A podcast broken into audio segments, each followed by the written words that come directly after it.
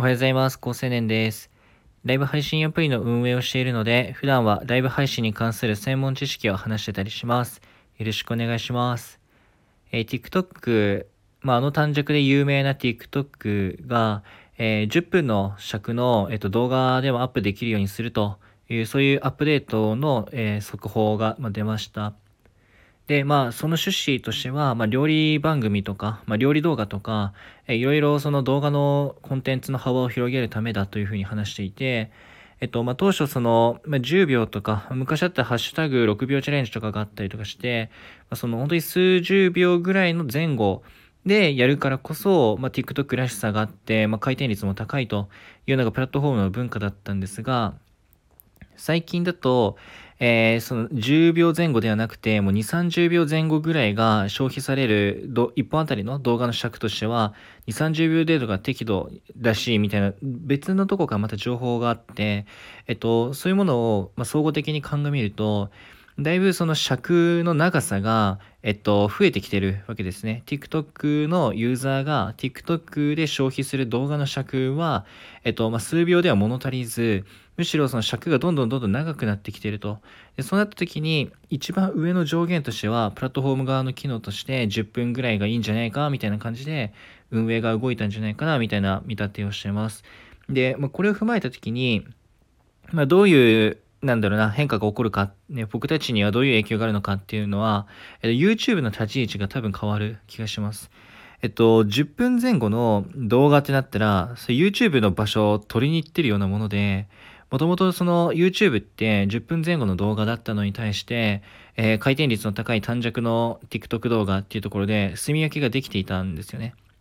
で、ところが、えっと、YouTube 側が TikTok の勢いに、まあ、脅威を感じた背景があって、えっと、まあ、ショートムービーを、まあ、入れたと。で、これは TikTok と完全に同じような UI だし、まあ、音楽が付与できるっていう設計自体も丸々パクってるもので、まあ、Instagram のリールもそうだと。で、そういうふうに、まあ、なんか機能をパクって、まあ、追随する、で、体力勝負に持っていくっていうやり方、ランチェスター戦略って言ったりするんですけど、まあ、それをやってるわけですよね。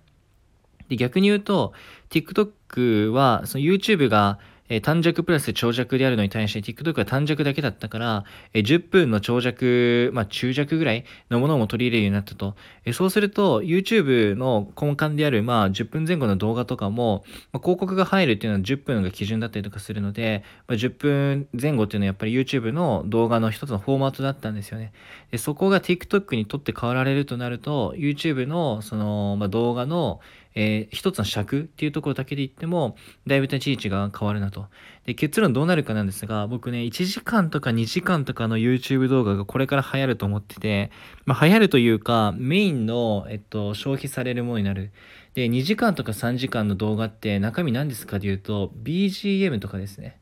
で、僕ももう最近 YouTube 垂れ流ししてるんですよね。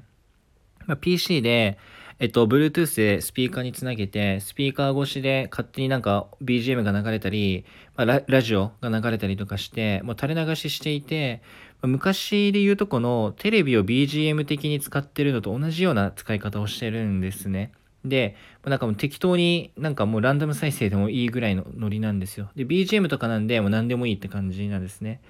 で、まあ、スマホはスマホで使っていて、視覚はその PC の YouTube には持っていかないみたいな使い方になってます。で、逆にそういう使い方の時は、10分とかじゃ困るんですよね。次何が再生されるか、ドキドキするというか、ランダムの感覚が狭いのきついんで、1時間とか2、3時間の尺の方が助かると。なんで、YouTube は多分これから1から3時間ぐらいの尺の、まあ、ラジオとか、まあ、聞き流し、垂れ流しするようなコンテンツが受けていくということだと思ってってます。なので、10分以下ぐらいの、まあ、短尺から中尺にかけての動画は、多分 TikTok 来るんじゃねえかなって気がしますね。で、TikTok の方が結構息長いなっていう感覚があって、それなんでかっていうと、あのトレンドの発祥になってるんですよね、TikTok が。でこれ何かなっていうと、リアルの世界で言うと原宿と一緒で、つまり若い女の子が熱狂しているものってなかなかしにくい、死ににくいと思ってて、インスタグラムも今なんか30代の女性とかが結構メインかなっていう印象あるんですけど、もともと女の子たちがインスタ映えとか言ってピンク色の写真ばっか上げてたみたいな時期からスタートしていて、まあそのファッション、原宿ファッションとかもやっぱインスタとのシナジーで盛り上がってきていたわけですよね。で、まあ、そういうことを考えると、今若い女の子たちがやっぱり TikTok になってて、まあ、原宿と TikTok のシナジーで今ファッションが、まあ、トレンドが起きてるので、結構息長いし、あっちの方がトレンディーで情報の鮮度が強いなと思ってるんですよね。でそういう意味でいくと、何が言いたいかっていうと、なんか鮮度のある最新のものよりは、